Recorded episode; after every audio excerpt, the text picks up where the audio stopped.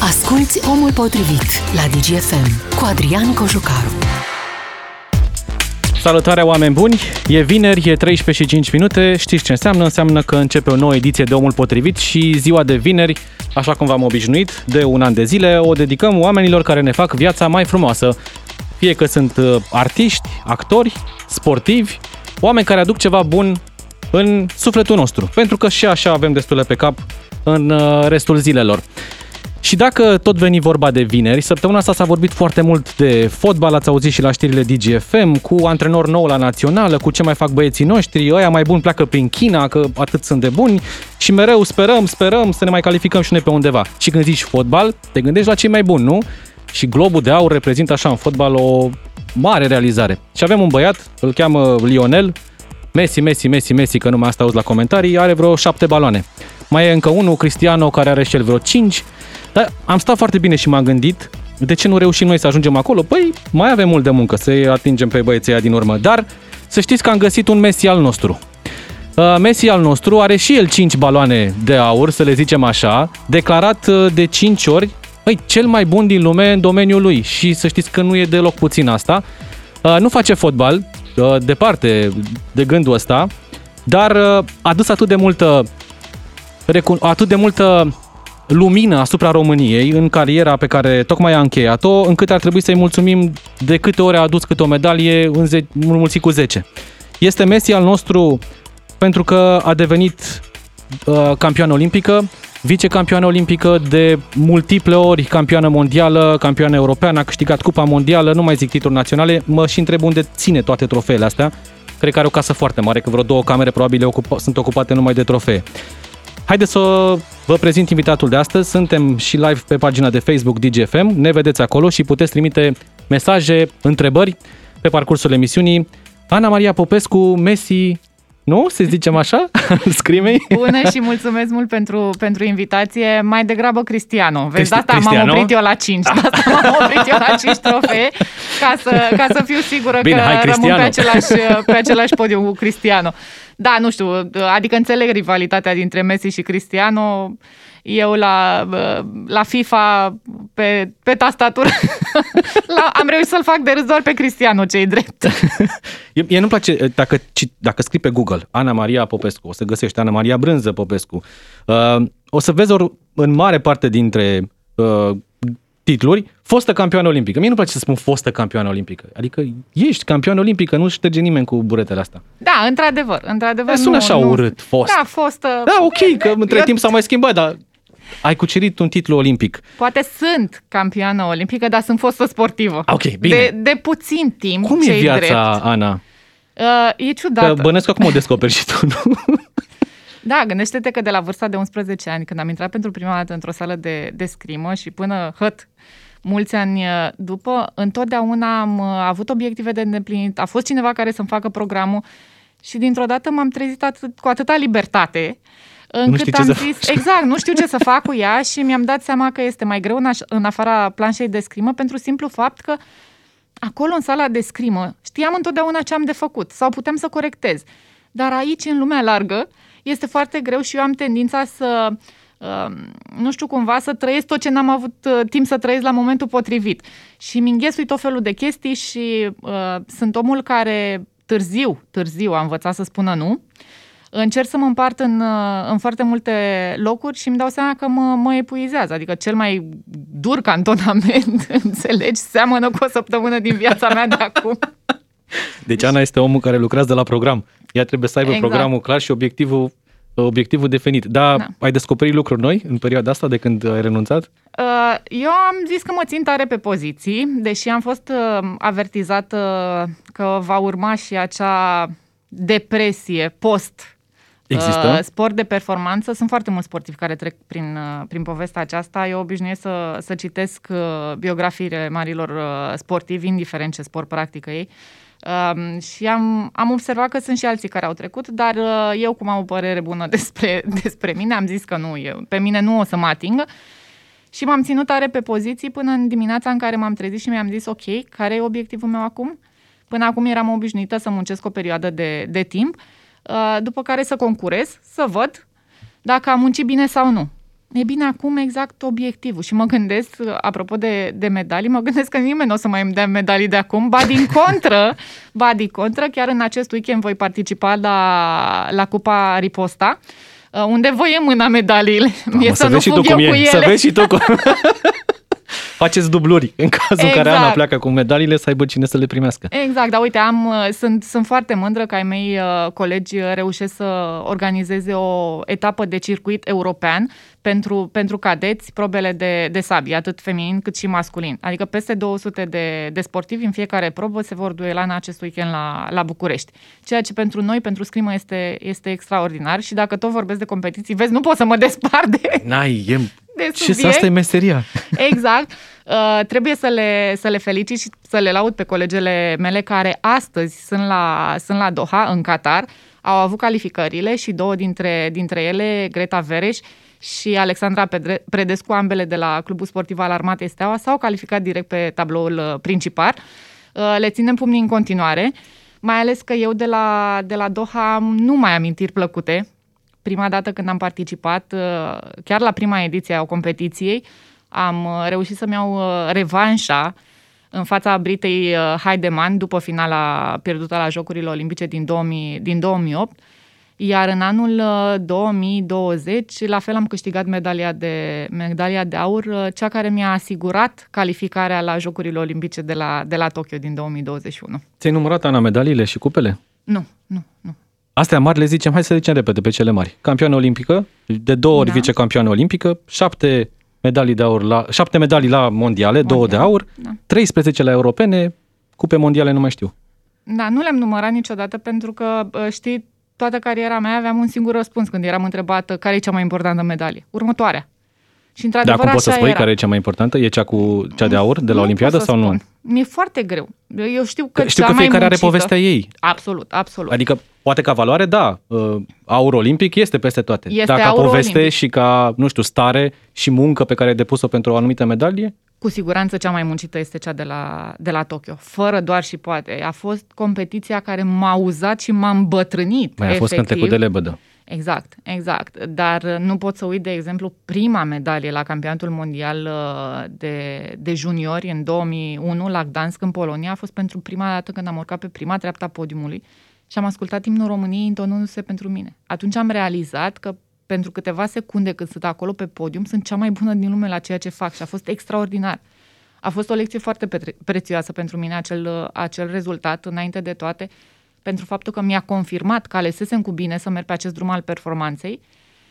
Iar mai departe de, de acest lucru, țin minte, domnul Dan Podeanu, imediat după finală, mi-a spus uh, Aniță, bucură-te astăzi, ești cea mai bună din lume, dar nu uita că de mâine trebuie să ne întoarcem în sală, să muncim de două ori mai mult, să nu lăsăm cuiva impresia că a fost uh, doar o zi fericită. Ți dai seama câți ochi s-au aruncat asupra ta? A, cine e fata asta? Stai un pic, ia să-i dovedim noi. Exact. Și uh, Dar ți-a dat la acea... la necesar atunci cum spui tu, când ai auzit prima oară imnul și s-a ridicat părul și îți dau lacrimile. Simți, da, asta vreau să fac. Exact, exact. Fără doar și poate, e, e un moment unic pe care am, am mai urcat pe podium pe prima treaptă a podiumului de-a lungul carierei, dar acel moment îl, îl simt încă viu mai ales că la acea competiție, în, uh, în proba juniorilor, România, echipa de spadă feminină a României, a reușit să cucerească prima medalie din, uh, din istorie, uh, medalie de, de argint, împreună cu Loredana Dinu și cu Iulia Măceșanu am urcat atunci pe, pe podium. Asta după ce în, într-unul dintre, cred că meciul din semifinală, una dintre colegi s-a, s-a accidentat, a primit o tușă foarte, foarte dureroasă în genunchi, moment în care a întrerupt lupta și atunci trebuia să intervină medicul, kinetoterapeutul, asistentul nostru, pe care nu-l aveam. Și am sărit uh, repede, nu aveam nici măcar un spray cu chelen la noi. Am sărit repede și am umplut șoseta efectiv cu uleiul cu care ne ungeam vârfurile să culiseze mai bine. Asta doar ca să nu primim advertisment din partea arbitrului pentru întreruperea abuzivă a, a luptei. Și cu toate astea, iată-ne că am urcat pentru prima dată. Și atunci am, am simțit și, și gustul victoriei în echipă. Întotdeauna am fost sportivul care a iubit mai mult, a îndrăgit mai mult uh, proba individuală, pentru simplu fapt că acolo puteam să-mi bat singur da. joc de șansa mea, cum știam eu mai bine. Dar Doar... contează mult echipa, bănuiesc. Absolut, absolut. Schema este un sport individual. Avem și această probă pe echipă. Dar indiferent cât de talentat ai fi tu, cât de mult ai dori, cât de muncitor ai fi, nu poți ajunge acolo de unul singur. Ai întotdeauna nevoie de, de echipa din, din spate. E cumva cam ca la gimnastică. Și gimnastica e un sport individual și ne bucurăm de câte ori uh, o sportivă ia medalie individual, dar de multe ori abia așteptăm competiția pe echipe. Hai Exact. România, când le vezi pe toate acolo, în acea coeziune. Tu ne-ai anunțat cu lacrimi în ochi, în toamna anului trecut, că gata. Și ai spus atunci că doare. Uh, doare de faptul că ai luat decizia, doare corpul, ce doare? Dureau toate la momentul respectiv. Mai ales că imediat după jocurile, după jocurile olimpice știam că în, în teorie trebuiau să se organizeze campionatele europene. Mi-am luat o scurtă perioadă de, de pauză, după care la 1 septembrie mă, mă întorsesem deja în sala de, de antrenament, hotărâtă să fac o, să fac o figură bună la, la campionatul european. A fost la fel, foarte greu, nu mă refăcusem după, după uzura jocurilor olimpice și după doar două săptămâni jumătate, trei săptămâni de, de pregătire, nici nu-mi intrasem bine în ritm, am aflat că aceste campionate europene vor fi anulate. A fost momentul în care mi-a picat cerul în cap, a fost momentul în care am, mi-am dat seama că nu mai sunt dispusă să trec din nou prin, uh, prin acest uh, calvar, să depun acest efort continuu și atunci cred că a început să cântărească mai mult balanța spre, spre retragere. Confirmasem deja participarea în decembrie la, la competiția din, uh, din Dubai și am zis că voi lua o decizie acolo la fața locului, în funcție de cum mă voi simți. Um, a fost, a fost greu, deși știam în ce parte cântărește balanța, momentul în care am urcat pe podiumul de prezentare înainte de, de semifinale și am realizat că e pentru ultima dată în viața mea când îmi, Nu vreau să îmi mă voi gândesc auzi. ce, ce înseamnă asta. Nu vreau să mă gândesc când știi că da, Efectiv, asta nu va puteam fi. să-mi stăpânesc l- lacrimile înainte de, înainte de, de semifinale, dar este o decizie asumată. Nu știu dacă mai eram în stare, nu cred că mai eram în stare, nu, nu simt nevoia să mai fiu acolo. Bineînțeles că sunt cu ochii pe ce se întâmplă la, la Doha în aceste, în aceste zile. Dar uh, sport la un asemenea nivel de performanță nu cred că mai puteam să... Și ar fi fost păcat să, să insist să merg acolo, deși foarte mulți au spus că, ok, ciclul acesta olimpic e destul de scurt. Parisul nu e atât de departe. Da. Doar că nefiind dispusă să mai depun acest uh, efort, să mai merg încă un an de zile doar să văd cum mă simt, era nedrept din partea mea față de colegele mai, mai tinere. Practic aș fi ocupat un loc acolo și prefer să, să rămân acasă. Am uh, luat legătura deja cu, cu antrenorii lotului național și le-am spus că oricum vor avea nevoie de serviciile mele, atâta timp cât mă țin bala malele, uh, îmi voi ajuta colegele în sala de, de antrenament, voi merge în calitate de, de sparring partner, pentru că știu ce înseamnă lipsa lor. Uh, dar mai departe de asta să particip, să mai trec prin emoțiile competiției, nu știu dacă mai, nu știu dacă mai eram în stare. Ai avut sentimentul ăsta și la Olimpiadă, la Tokyo, după ce s-a încheiat? Uh, acolo Că o să fie ultima Olimpiadă? simțeam, simțeam cumva că, că nu mai sunt la fel, nu mai sunt dispusă și mai ales uh, experiența Jocurilor Olimpice de la, de la Tokyo o să cântărească foarte, foarte mult în, uh, în viața mea, pentru că este o minune pur și simplu că au reușit să organizeze această competiție. În condițiile date, da. Exact, în condițiile date. Deși toată magia evenimentului nu am mai trăit-o. Pentru că n-a fost publicul. Și nu neapărat de public. Sau starea de pe- tot, pe ansamblu. starea. Tot ce se întâmpla acolo. Uh, satul olimpic este o explozie de energie, de culoare, de bucurie. Acum când am făcut primii pași în satul olimpic, îmi, dau, îmi dădeam seama, eram toți ascunși în spatele măștilor de, de protecție, nici măcar nu știai cine, cu cine vorbești, cu cine te întâlnești, salutai pe toți, uh, ca să nu ți se reproșeze după aia că ai trecut pe lângă cineva. Uite-mă fără- pe anul asta, Exact, nu exact. salută, nu știe. Da. Și uh, din ce mi-aduceam eu aminte de la celelalte ediții, în, fa- în fața blocului erau uh, tot timpul sportivi care ba se antrenau, ba stăteau pur și simplu la, la povești. Era o vânzoleală și o energie fantastică acolo, ceea ce n-am mai găsit de data asta. Cumva era acea teamă, acea frică și plus că încă mai erau voci care spuneau, noi deja ajunsesem în Japonia și erau voci care mai spuneau că jocurile pot fi anulate. Păi s-a vorbit despre asta până cu o săptămână înainte. Încă Până era cu o un seară dubiu. înainte, da, că a doua da. zi aveam competiție și mă gândeam, zic, doar să se facă dimineață, să nu mă sune cineva să-mi spună, Ana, gata, facem bagajele, plecăm acasă. Nu, nu știu ce aș fi, nu știu cum aș fi dus-o atunci. Să stai cu ochii pe telefon. Gata. Exact. În loc și să ai- pleci spre sală, să pleci spre aeroport. Exact. Pe lângă asta trebuia să erai testat zilnic și știai că oricât te-ai proteja, tot există un risc. Până la, până la urmă, sălile de antrenament s-au deschis ceva mai târziu de antrenament uh, specific și chiar dacă aveam acces la ceilalți sportivi, parcă ți era teamă să te antrenezi cu ei, preferai să, să rămâi doar cu, doar cu echipa ta. Tocmai de asta spun că mm, or să cântărească foarte mult, dar în momentul în care am intrat în acea sală, uh, era un negru atât de intens cum n-am văzut niciodată în viața mea, crede-mă pe cuvânt. Abia atunci am realizat că nu or să fie spectatori deloc. Îți auzeai respirația. Auzeai și dacă pica un șurubel pe planșă. Era sinistru de-a dreptul. Uh, Dar pe voi vă ajută de obicei când e vânzoleală în sală? Uite, la tenis, de exemplu, băieții și fetele care joacă acolo sunt deranjați și dacă cineva strănută în tribună, pentru că le ia din concentrare. În același timp se hrănesc cu aplauzele publicului după punctele câștigate. Cum e aici? Nu, la noi pur și simplu adică te poate este scoate din zgomotul acelea de fond, tot timpul. Uh-huh. E zgomotul de fond pentru că la noi gândește că în aceeași sală sunt mai multe planșe.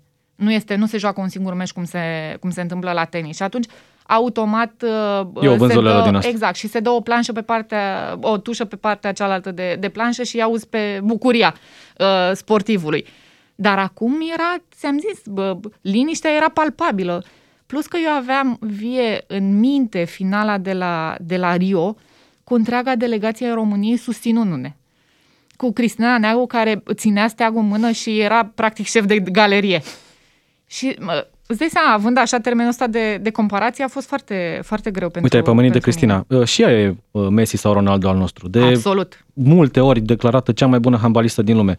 Și dacă mă gândesc, fac repede așa o numărătoare, tu, Cristina Neagu, Simona Halep, uh, Larisa Iordache, sunteți cam ultimii sportivi care au reprezentat România la nivel foarte, foarte înalt. Puțin. Avem colegii de la canotaj, canotaj care sunt corect, încă da, tineri, corect. sunt, sunt foarte da. tineri și au venit cu rezultate foarte pe... bune și, absolut, și acum. Absolut.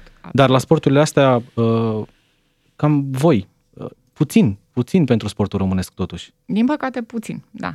Putem, putem mai mult, putem mai bine. Eu încă tu te așteptai la, la Tokyo la medalie în tot contextul ăsta, cu stresul pandemiei, cu gândul că s-ar putea să fie ultima competiție, cu toată presiunea pe pe numele tău și pe umerii tăi. Că oamenii se așteptau. Da, merge Ana Maria Popescu acolo, așteptăm de la o medalie. Te așteptai? Adică argintul a fost o bucurie sau Infinită. a fost o frustrare când a fost aur? A fost o bucurie infinită, mai ales că eu obișnuiesc să mă ascund așa în spatele, în spatele glumelor. Și le spuneam tuturor că eu merg acolo pentru un bronz, am uh, aurul pe echipe, am argintul individual, îmi trebuie bronz să fac tot setul complet. și am zis tot ce tot ce ar putea fi peste e un, e un bonus extraordinar pentru, pentru mine. Am avut parte de o pregătire în ultimele două săptămâni, cât am fost uh, izolați la uh, complexul olimpic de la, de la Izvorani. Am avut parte de cele mai bune zile de pregătire din toată cariera mea. A fost extraordinar. L-am avut alături pe mine și de, pe domnul Dan Podeanu, cel care a manageriat tot, mai ales că aveam să plec la, la competiție cu domnul antrenor uh, Radu Podeanu. Uh, Uh, deși nu asta l-a recomandat să mă însoțească la, la jocuri, nu faptul că este fiul domnului, uh, domnului Podeanu. Uh, am avut colegii care au venit cu inima deschisă acolo și m-au ajutat punându-mi foarte multe probleme în pregătire. Practic, în momentul în care am plecat de acasă, știam că voi intra în lupta pentru, pentru medalii, simțeam. Deja problema genunchiului se remediase, mi-a făcut probleme în cantonament, dar în momentul în care am ajuns în Japonia s-a hotărât și el să colaboreze. Uh, doar că în scrimă se poate întâmpla orice. Se poate întâmpla orice. E sport de o zi. Dacă te-ai trezit într-o zi cu fața la cerceaf, cum, da. spunem, cum spunem noi, îți poți anula singur toată munca din ultimii Am, 5 ani. Câtă frustrare trebuie să fie. Dacă să, nu într-o știi... singură zi să se ducă atât de exact. multă muncă pe apa sâmbetei. Exact. Bine, dacă mă compar cu Marian Drăgulescu, el nu are o zi la dispoziție, el are câteva secunde la dispoziție, adică până la urmă e, până la urmă e ok. Dar uh, ce mai este interesant la fel la Jocurile Olimpice, că îți poți calcula de acasă un eventual culoar doar că vei afla doar în ziua respectivă pe cine vei întâlni. Iar eu în primul asalt aveam de, nu aveam eu de ales, erau două, două adversare, o rusoaică destul de tânără pe care o întâlnisem de câteva ori în competiții, știam că poate să pună probleme, dar măcar pe ea o știam, sau o reprezentantă din Singapore, despre care aveam două informații. O întâlnisem uh, în sala de, de antrenament și trăsesem uh, câteva tușe cu ea, nimic mai mult. Și se spune la marile competiții să-ți fie frică de cel care nu are nimic de pierdut. Da. Exact asta Așa a fost teama mea cea mai mare în primul asalt. Pentru că nu aveam cea din uh, Din Singapore. Oceaniei Singapore. Nu aveam foarte multe date despre, despre ea și trebuia să-mi calculez fiecare, fiecare pas. Orice pas greșit putea să, putea să-mi pune probleme Până la adevărate. urmă a fost foarte bine. A fost peste așteptările tale. Da. Da, vorbeai de trezitul cu fața la cearșaf. Ai avut momente în cariera ta când s-au întâmplat din astea? Da. S-a auzit foarte proastă, în ciuda tuturor așteptărilor, a muncii depuse și a încrederii? Da, s-a întâmplat. De-a lungul carierei am mai multe asalturi pierdute decât câștigate. Am avut momente ca și echipă. La un moment dat uh, inventasem noi un salut uh, uh, Power Praf vă facem pilaf. Nu eram fetițele Power Praf pentru simplul fapt că eram deja campioane mondiale și participam la o etapă de cupă mondială, dacă nu mă înșel, la, la Montreal, unde normal că eram cotate tot așa Da. să intrăm în lupta pentru medalii, doar că am reușit să pierdem cu cu o țară asiatică, Taipei, ceva de genul acesta, care nu reprezenta nimic. Deci dar n-ai ca nimeni, v-a ne-au, bătut. ne-au măcelărit, nu că ne-au bătut. Și de atunci am inventat le-ați luat noi de- celebrul. Nu, pe noi sus sau de ce? niciodată, noi nicio, pur și simplu nu s-a legat nimic în ziua respectivă. Exact cum ni s-a întâmplat și la Londra. Pentru că de câte ori am ocazia aduc aminte de, de Londra 2012, când la fel am plecat din postura de, de favorite, numărul 1, și știam încă de acasă că vom întâlni Corea. O echipă care nouă ne punea tot timpul probleme. Niciodată n-am privit ca și echipă pe altcineva de, de sus. Niciodată. Nu ne era teamă de ele în continuare, indiferent pe ce loc erau clasate. Și întotdeauna am avut această tactică, da? Două pot scoate pe una. Dar una singură nu poate să ducă meciul în, meciul în spate. Dar au fost și momente în care toate trei și-au băgat picioarele cu, cu aceeași lejeritate. Adică când vrei să faci, când faci prea puțin, e prea puțin. Când vrei să faci prea mult, iar strici totul. Iar nouă ni s-a întâmplat. Iar mie personal, da, de foarte multe ori, mai ales că pentru mine sportul e un spectacol. Și de cele mai multe ori îmi place să-mi asum, îmi plăcea să-mi asum riscuri pe Îmi place planșa de că ai zis scrimă. că îmi place. Îmi plăcea să-mi asum uh, riscuri chiar și atunci când nu era cazul. Adică eu știu câți antrenori am albit de-a lungul timpului. Cred că asta e unul dintre motivele pentru care n-aș vrea să, să devin antrenor de, de scrimă sau nu în viitorul apropiat. Uh, dar asta mi se pare, că am un, am un bun prieten, Virgil Stănescu, care spune că sportul vinde Foarte emoție. bun uh, sportiv și Virgil și un Exact. caracter deosebit. L-am cunoscut și, Exact. și îl știu. Iar chestia asta cu sportul vinde emoție are perfectă dreptate.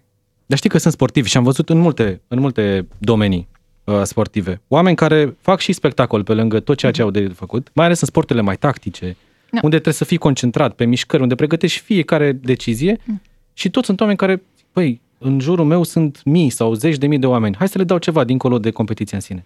Și mi se Exact. pare că asta e noblețea. Despre Să te asta e bucuri vorba. și tu de ceea ce faci, să nu o iei doar ca pe o meserie. Înseamnă că atunci e fix o meserie și atât. Da, sportul, din punctul meu de vedere, e o meserie pe care dacă nu o faci cu aceeași pasiune, aceeași dedicare și un strop de bucurie, mai bine nu mai faci. Și cel adică mai bun bucuria sfat... asta și a voastră atrage publicul. Absolut. Dacă oamenii nu simt, nu o să vină. Exact. Se uită ca la teatru. Cel mai, mai ales când se aprind câteva becuri acolo și nu înțelegi de ce se aprind două becuri, nu punctează, atunci e și mai, și mai cumplit, că nu te ajută prea, prea mult nici partea asta. Dar cel mai bun sfat pe care eu l-am primit chiar înainte de Jocurile Olimpice de la, de la Rio de Janeiro um, a fost chiar din partea psihologului lotului național, care mi-a spus doar atât, mergi acolo și bucură-te de scrimă. Și am zis, serios, plec la război, adică trebuie, oamenii se așteaptă să mă întorc cu medalia acasă și doar atât îmi spui, să mă bucur? Adică te-ai gândit că după patru ani de muncă bucuria e... n-a mai rămas Da, acolo, e doar stres și presiune. Și chiar în primul meci pe, pe echipe, unde la fel era să, să ieșim din, din competiție încă din, din sferturi, am întâlnit uh, echipa Statelor Unite, o echipă la fel foarte tânără, puternică, într-un meci pe care noi l-am tacticizat foarte mult. Ne era atât de, de teamă încât nimeni nu-și mai asuma nimic. Am intrat în ultimul asalt, uh, aveam o singură tușă avans și trei minute la dispoziție să duc victoria mai, uh, să aduc victoria acasă, cum s-ar spune. Ei bine, în primele secunde am reușit să scap de acea tușă ca să nu mai am nicio presiune. Ba mai mult, adversara a punctat de încă trei ori. Și m-am văzut cu vreo 48 de secunde înainte de, de finalul meciului, condusă cu trei, trei tușe, iar când m-am uitat în spate și am văzut pe toți ai mei din echipă desfigurați, efectiv, mi-am dat seama că, de fapt, trebuie eu, ține de mine, trebuie să fac eu ceva. Și Ce ai atunci schimbat? am schimbat și i-am dat voie copilului, mm. da, din mine și bucuriei să se manifeste. Atât de simplu era. Și da, trebuia doar să fiu recunoscătoare să mă bucur că sunt acolo. Ana, luăm o foarte scurtă pauză. Vin știrile DGFM chiar acum. Ne întoarcem cu Ana Maria Popescu în 5 minute. Omul potrivit este acum la DGFM. Ca să știi. Suntem din nou în direct, împreună pe frecvențele DGFM și live pe pagina de Facebook DGFM. Ana Maria Popescu în continuare în studio. Vorbeai de porecla voastră Power Praf. Da. Voi obișnuiți să glumiți? Absolut, absolut. Hai să zic o glumă, uite, Ramon Cotizo, colegul nostru, tocmai a plecat, că a zis că nu are uh, curaj să stea pe aici, că nu se știe ce se întâmplă și povesteam ieri, am zis că, că o să vii și tot așa, cu glume, cu glumițe, zice, băi, știi care e peștele preferat al uh, scrimerilor? Și zic, care? Peștele spadă. Bun, uite, vezi, nu, nu Vezi? știam. nu știam gluma asta, dar să știi că noi, uh, în general, uh, ca să dăm randament la, la antrenament, trebuia să avem o atmosferă foarte ok. Chiar dacă se apropiau marile competiții, da, și ne mai și loveam la antrenament. Una era mai nervoasă, antrenorul trebuia să gestioneze întotdeauna Sărac. situația, să nu escaladeze, da, da, da, da, da. Dar uh, întotdeauna am avut uh, parte de această atmosferă, nu am avut... Uh, Adică n-au fost probleme care nu puteau fi, fi rezolvate. Deși, crede-mă, eram patru tipe, patru caractere diferite, mm. asta ne-a și ajutat Săracul foarte domnul mult. Podanu. Exact, Cât de exact. greu și i-o fi toți fost. antrenorii uh, secunzi, adică toți antrenorii cu care am, ajuns, am lucrat de-a lungul timpului uh, s-au ales cu firea albă din partea noastră, dar zic eu că a meritat în cele din urmă și cred că și dâns și sunt de acord cu, cu mine. Da, în, uh, în scrimă obișnuiesc să-ți iei trofee. Cu- Știi că la fotbal uh, îți oprești mingea dacă ai dat un hat La basket, dacă cucerești un trofeu, iei plasa de la coș. Fiecare ia câte ceva. La voi? Uite, îți dai seama ce interesant ar fi fost ca noi la fiecare medalie de aur să luăm măcar câte o bucată de planșă? Mai făceam o sală de scrimă? Prea târziu. Prea târziu, dar uite, o să transmit de acum încolo. Uh, nu, Nu la ți-ai noi păstrat nu, nu. uh, lucruri de genul ăsta? Nu, că nu poți să pleci cu echipamentul, nu poți nici cu aparatul, nici cu Nimic. rola, n-ai ce să iei de acolo. Să iei adversarului. Băi, dă-mi, Exact. dă spada. Nu, eu am mai, bă, mi s-a mai întâmplat, trebuie să recunosc de-a lungul carierei să mai plec de acasă fără. Deși mie mi se părea că sunt tot tipul foarte organizată, să mă trezesc la competiție fără mânușă, fără pantaloni de scrimă, fără mască, fără, adică am avut o felul de experiențe de, de genul și împrumutam de la adversarele mele, ce să fac. De obicei, fetele când sunt mici, vor să se facă doctorițe, nu știu. alt- Balerine. Balerine, exact. uh, Profesoare. Cine s-ar duce la scrimă? Și de ce, Ana Maria Popescu? Ce te-a împins acolo? Fratele meu m-a împins la propriu. adică înainte de fratele meu au fost părinții care uh, s-au gândit ei uh, la un moment dat că pentru sănătatea întregii familii e mai bine că eu să merg la sport, să-mi consum energia acolo, să fac mai puține Erai năzbătiri. uh, energică rău? Da, da, da, eram. Na, n-am fost niciodată copilul problemă, dar uh, puneam o tonă de întrebări, la fiecare răspuns mai aveam vreo întrebare, iar fratele meu, Dar de Marius... ce? Dar de ce? Exact, Dar de da, ce? de, da, așa îmi spuneau copilul, dar de ce? Adică nu puteam să mă satur niciodată cu un răspuns. Uh, iar fratele meu, mai mare cu trei ani de zile, Marius, uh, era un tip foarte liniștit în banca lui, adică eram fix opusul. Și atunci au zis, ok, asta mică trebuie să meargă la sport. Au ales ei pentru mine tenisul de câmp, care era la... Terenurile erau la câteva minute de casa noastră. Eu aveam 9 ani, puteam să merg singură la teren. Doar că n-am înțeles care e ideea acolo, fiind singura stângace dintr-o grupă de 10 copii, eram tot tipul ultima, bineînțeles că îmi pierdeam răbdarea și făceam vreo năzbâtie. Mergeam să bat mingea la perete, asta era pedeapsa supremă, la scrimă era pe genoflexiune, aici era pe bătut mingea la perete. E, și cum era trasat uh, dunga de la fileu, știi, linia de la da, da, fileu, da, da, da. eu îmi setasem un obiectiv, de câte ori lovesc să dau un fileu. deci îți dai seama că n-aș fi performat niciodată în tenis.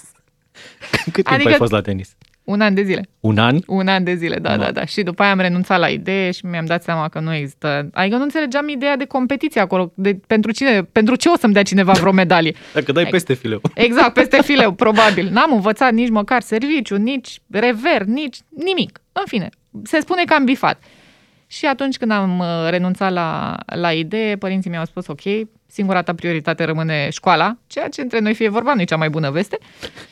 Doar că într-o seară, venind de la, de la antrenament, fratele meu era o tânără speranță la echipa de, de fotbal a clubului sportiv Aramate Steaua, a venit foarte plin de entuziasm acasă și a zis că a găsit locul potrivit pentru mine la sala de crimă.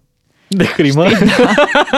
Știi că pe sălile mai, mai vechi, vorbesc de acum 20 de ani, era scris cu literele acelea metalice. Da, da, da, da, da. Fâul Și de la scrimă căzuse? plecase undeva și rămăsese sala de crimă, iar lui i s-a părut locul ideal Tu ești pentru născută în mine. Rahova, nu? Da, da, Deci da. era perfect. Era fix unde, fix ne, ne potrivisem. Și eu nu auzisem de scrimă până atunci, habar n-aveam, nici măcar părinții mei nu aveau foarte multe informații, doar că ei fiind mari consumatori de, de sport, știau de mari campioni ai României.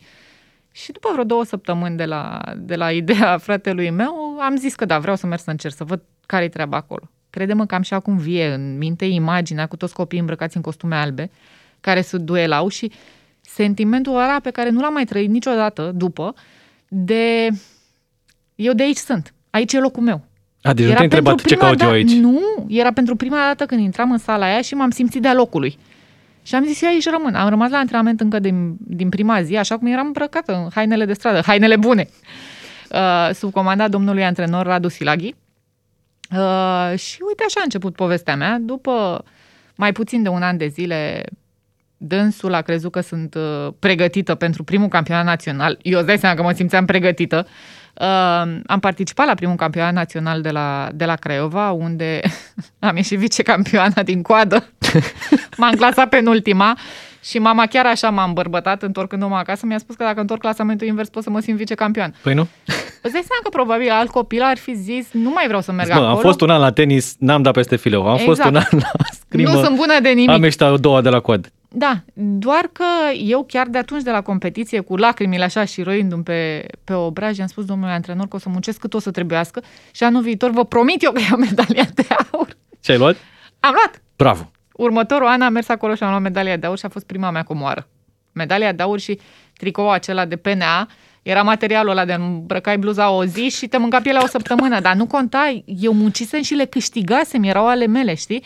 Adică pe lângă, pe lângă spada, astea erau cele mai mari comori ale Ți-ai mai mele. păstrat lucrurile astea pe acasă? Da, să de știi când că am era la găsit. început? Da? Am găsit. Uh, primul meu mâner, pentru că noi așa obișnuim, din păcate încă se mai, se mai practică, echipamentul pe care nu mai folosim îl dăm celor mai, mai mici. Uh, iar în momentul în care eu am avansat și am ajuns la Centrul Olimpic de la, de la Craiova, acolo unde primeam echipament, am lăsat echipamentul meu uh, uh, copiilor. Uh, Deci pe la nu-l mai ai. nu-l mai am, nu mai am costumul, dar am primit domnul antrenor Radu Silaghe, a ținut primul meu mâner. Practic o bucățică așa de metal, lipi cu leocoplas și spar pe toate părțile, care mi încape așa în, în palmă, efectiv. Dar atunci el m-a, el m-a ajutat. Plus că am ajuns la spadă în scrimă, Floreta este arma de inițiere. Iar în ziua în care dânsul mi-a, mi-a promis că îmi va da o armă, nu a găsit o floretă cu mâner de stânga, în toată sala. În schimb, a găsit această spadă. Și brusc, Și așa eu ai n- ajuns? n-am mai avut de ales. Bă, Sabia feminin încă nu era. Uh, Atunci aveam de ales între floretă și spadă. Și la fel, cred cu tărie că n-aș fi performat la fel de bine în celelalte două probe cum am reușit în spadă. Pentru că spada mi-a dat ocazia să-mi folosesc întreaga care- creativitate. Nu eram constrânsă de, de nimic. Și acolo, practic, puteam eu să, să port un dialog prin intermediul lamei cu lamelor, cu adversarul, dar să fiu eu aia care pune punctul pe ei, știi? Sau punctul la finalul propoziției. Incredibil cum s-au, cum s-au așezat lucrurile pentru tine. Uite, Da. vezi, destinul. Da. Crezi în destin? Cred, cred. Cred în destin și în, în oamenii potriviți. Pentru Apropo, că eu da. am întâlnit oamenii potriviți. Eu de asta am ajuns să devin campionul de astăzi. Pentru că începând, ți-am spus, cu primul antrenor, continuând cu domnul Dan Podeanu, care este practic creatorul sportivului Ana Maria Brânză, și mai departe cu toți oamenii cu care am lucrat, nici mie nu mi-a fost teamă să schimb când am simțit că este capăt de linie. Mi-am asumat aceste schimbări. Dar pentru mine asta a fost foarte important, să întâlnesc cu oamenii potriviți cu care să, ă, să rezonez și care să scoată din mine ce e mai bun, care au știut să-mi canalizeze toată energia și toată obrăznicia pe drumul cel bun. Ce a fost cel mai greu în peste 20 de ani de carieră? Uh, În multe, multe sporturi faci sacrificii, renunți la ceva, la timpul tău, la hobby-uri, la plăceri, la, uh, dacă vorbim de gimnastică, la dulciuri, la mâncare, la lucruri pe care oamenii obișnuiți le fac și le aduc plăcere. Slavă Domnului, scrima nu e sport de categorie. adică acolo nu. Nu m-aș calific, fi calica, fi, calificat pardon, niciodată la un sport de, ca, de categorie pentru că trebuie să recunosc. Da, o trebuia să gogoașă aveți o cinstit. condiție, o, co- o condiție fizică, Trebuie pentru să că e un te sport fizic până la urmă. menții în greutatea optimă. Dar nu te cântărește nimeni la gram. Nu stă nimeni să te, să te cântărească. Dar uh, cel mai greu în toată perioada asta, uh, accidentările.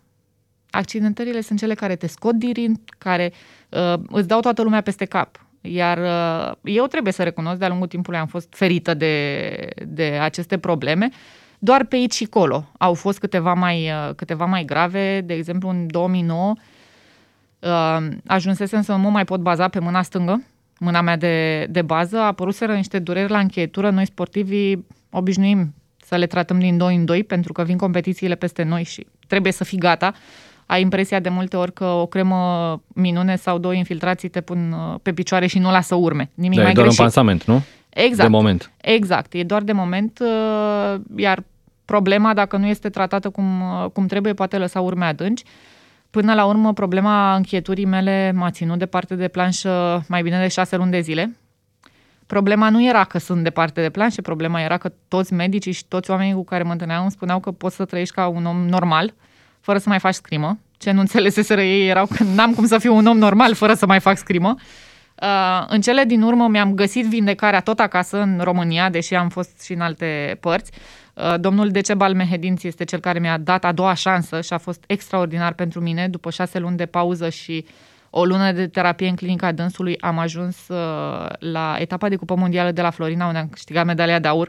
Toată setea aia, toată frustrarea aia, A, s-a adunat acolo, nu? Exact, toate s-au, s-au adunat și au ieșit la ivare pe, pe planșă și a mai fost episodul din uh, 2020 cu genunchiul care deja a început să pună din ce în ce mai multe probleme, iar atunci aveam de ales. Cu un an înainte de Jocurile Olimpice mă operam și încercam să mă, să mă refac sau riscam să merg așa, iar el să se rupă definitiv la când mi era lumea mai dragă. Și atunci am, am ales să mă operez, gândindu-mă la, la toți sportivii care au reușit să se reinventeze după fiecare accidentare. Vorbeam mai devreme de Cristina Neagu, de Da. da. Larisa Iordache, atâția și atâția sportivi care au revenit și mai puternici. Și am zis, ok, o să trec prin, prin povestea asta. Uh, am tratat superficial momentul în care medicul mi-a spus că va trebui să, să reînvăț să merg după operație. Uh, domnul Ioan Bogdan Codorean și am zis ok, adică stai puțin, sunt campioană olimpică la scrimă, nu spui Nu că spui că învăț eu să, să merg, merg. din nou. E, la fel, nimic mai greșit pentru că trei săptămâni nu am avut voie să pun piciorul jos. După aia a trebuit să mă folosesc de, de cârje. Uh, A trebuit să fac școala de șofer pentru cârje. Nu eram în stare să mut un pahar cu apă dintr-un loc în celălalt. Uh, Atunci a apăruse și Duras, labradorul familiei, în viața noastră și se încurca și el de picioarele mele. Mi-am trăit toată, toate neputințele, ne- neputințele, toate fricile în, uh, în acele luni. După care am început recuperarea, patru luni de, de recuperare și m-am întors în sala de scrimă. Și mi-am dat seama că la propriu nu eram în stare să merg pe o linie dreaptă și eu voiam să merg la Jocurile Olimpice să mai iau și medalie. Ha, Și pas cu pas, cu pas ajutată la fel de oamenii din, uh, din echipa mea, am, am reușit să ajung acolo. Țin minte prima dată la primul antrenament specific, când a trebuit să mă așez în poziție de gardă și să fandez, parcă nu făcusem niciodată acel lucru. Parcă nu făc- stătusem 20 de ani mai mult în poziție de gardă decât să merg normal pe, pe stradă. Dar uh, ți-am zis, din toată acea neputință, din toată acea frică, uh, din absolut tot ce a fost rău, am reușit să, să-mi iau lecțiile, lecțiile bune și când am urcat pe planșă la, la Tokyo în absolut fiecare asalt, îmi repetam în minte că m, într-un dialog așa imaginar cu adversarea, tu n-ai trecut prin ce am trecut, am trecut eu ca să ajung aici.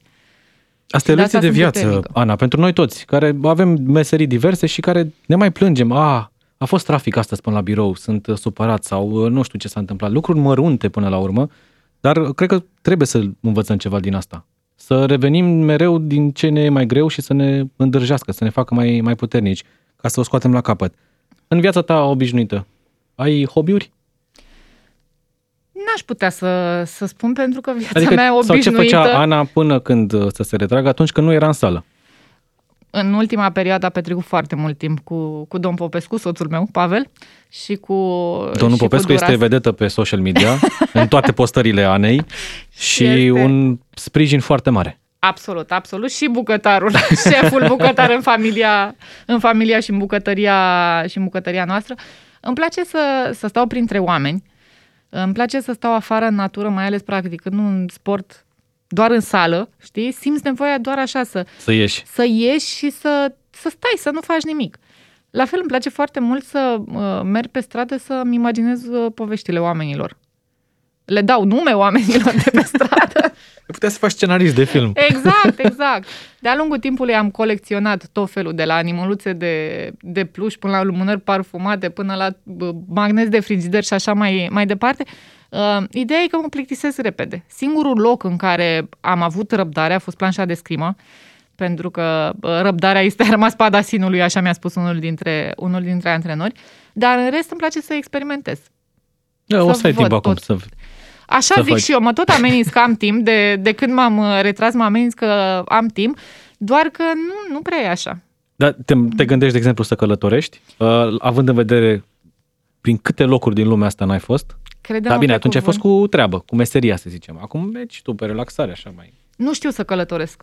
Nu știu să călătoresc ca un simplu turist. Uh, drept dovadă, noi am plecat în luna de miere la trei ani de zile după, ce, după nuntă, pentru că imediat după ce ne-am găsătorit, Pavel trebuia să plece în cantonament cu echipa de, de polo.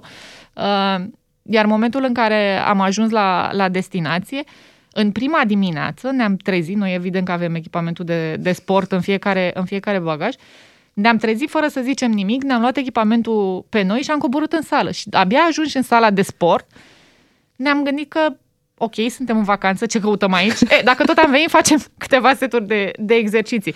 E foarte, e foarte greu. Nu știi deci să nu te desprinzi chiar așa ușor. E foarte greu să te, să te desprinzi, dar uh, bineînțeles, când uh, voi avea ocazia, sper să pot uh, să le însoțesc pe, pe colegii la competiții. Până la urmă, uite, vezi, o să vizitez aceleași locuri, dar de această dată ca turist, cu mai puțină presiune pe o mine. Să faci dar tu poze, să bei un aperol, să te exact. bucuri altfel. Exact. Lași în spate o carieră de peste 20 de ani, uh, cu foarte multe distincții personale, profesionale. Există vreun regret, Ana, după 20 de ani, în acești 20 de ani? Ceva ce ți-ai fi dorit și nu s-a întâmplat? Nu, n-aș putea să, n-aș putea să deci spun. ești un, un sportiv împlinit, Absolut. să spunem. Am, am primit mai mult decât uh, poate că aș fi meritat. Să știi că și ne-ai sau... și oferit foarte mult. Da, tot ce se și poate. Și nu e ușor să oferi unei țări ceva. Eu nu doar mi-am făcut treaba. Eu doar mi-am făcut uh, treaba. Asta e și motivul pentru care nu vreau să plec din România și nu m-am gândit să plec din, uh, din România, știi? Pentru că dacă era nevoie de, altă, de mine în altă parte, mă nășteam acolo Mai stai pe aici, că uh, în partea asta spre est să anunți nori și am să avem nevoie în prima linie de oameni. Așa, așa, așa. Mai stai, mai stai. Deci să mă antrenez mai până stai, atunci. Da. Uh, nu știu cât am oferit eu, dar ți-am spus. Eu am primit foarte multe de la acest, uh, de la acest sport.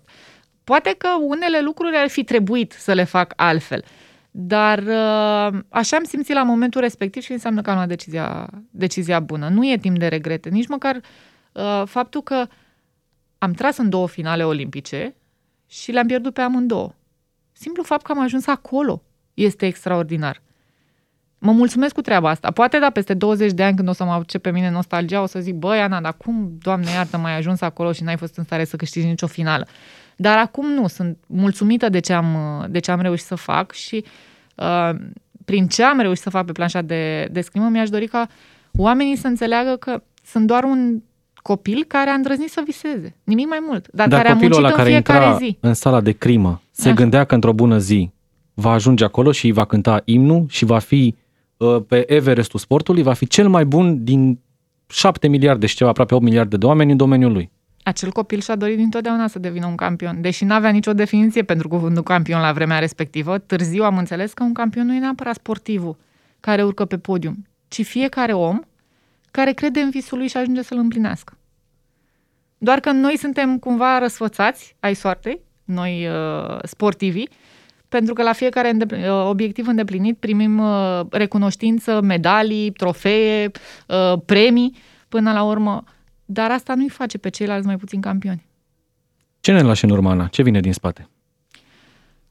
Avem, avem o să lași un etalon bune. foarte înalt pentru generațiile care vin de după tine. Dar vine cineva din spate? Avem. Avem copii buni, avem copii care deja confirmă la categoriile lor de, de vârstă, medaliați la campionate mondiale, campionate europene. Datoria noastră este să-i creștem frumos și să le dăm ocazia să meargă pe acest drum al performanței, chiar dacă, uh, știi, asta, drumul ăsta nu e asfaltat niciodată. Da, fiecare, mai ales la noi. Fiecare și-l construiește. La noi e drum de pământ forestier. Greu. Exact. Da, Greu. dar având niște instrumente lângă tine și oamenii potriviți, poți așa ușor, ușor să începi să pui piatră cubică pe el. Uh-huh. Da? După aia poți să-l pavezi și în cele din urmă, din cărarea aia bătătorită, poți să-ți faci autostrada ta spre succes. Dar asta ne-a și călește, nu? A, da, cu siguranță. Faptul că am trăit într-un cămin de liceu industrial la începutul anilor 2000 la Craiova, crede-mă, crede-mă că m-a călit. și pot să stau oriunde acum, având experiența de acolo și așa am performat. Gândește-te că noi mâncam la cantină, efectiv, singura diferență uh, între noi și liceeni uh, erau farfuriile. Ei aveau de tablă, noi, aveau, noi aveam de porțelan. Conținutul era același, nu conta că noi avem două antrenamente pe zi. Nu conta că sâmbătă și duminica nu venea nimeni să ne gătească la cantină și primeau conserve cum primeau soldații în război. Așa am crescut. Și acum credem pe cuvânt că poți să mănânci și dintr-o conservă, poți să mergi și la un uh, restaurant cu Și cu poți să stele dormi pe Michelin. scânduri, că nu e o problemă. Exact, exact. Dar întotdeauna să tinzi spre mai bine, să-ți depășești condiția și să fii mâine cu puțin mai bun decât ai fost astăzi, cred că e suficient. Ana Maria Popescu, un super campion. Uh, îți mulțumesc și îți mulțumim cu toții, cei care te-am ascultat astăzi, pentru tot ce ne-ai dăruit în peste 20 de ani de carieră și să rămâi aproape de sportul ăsta, că sunt sigur că ai ce să înveți pe foarte mulți. Mulțumesc tare mult, Ana. Mulțumesc și eu de, de invitație și nu uitați, oameni buni, credeți, aveți grijă de campionii din voi. Așa este. Vă mulțumesc și vouă. Weekend fain, aveți grijă de voi, ne reauzim luni. Ascultă Omul Potrivit și luni la DGFM.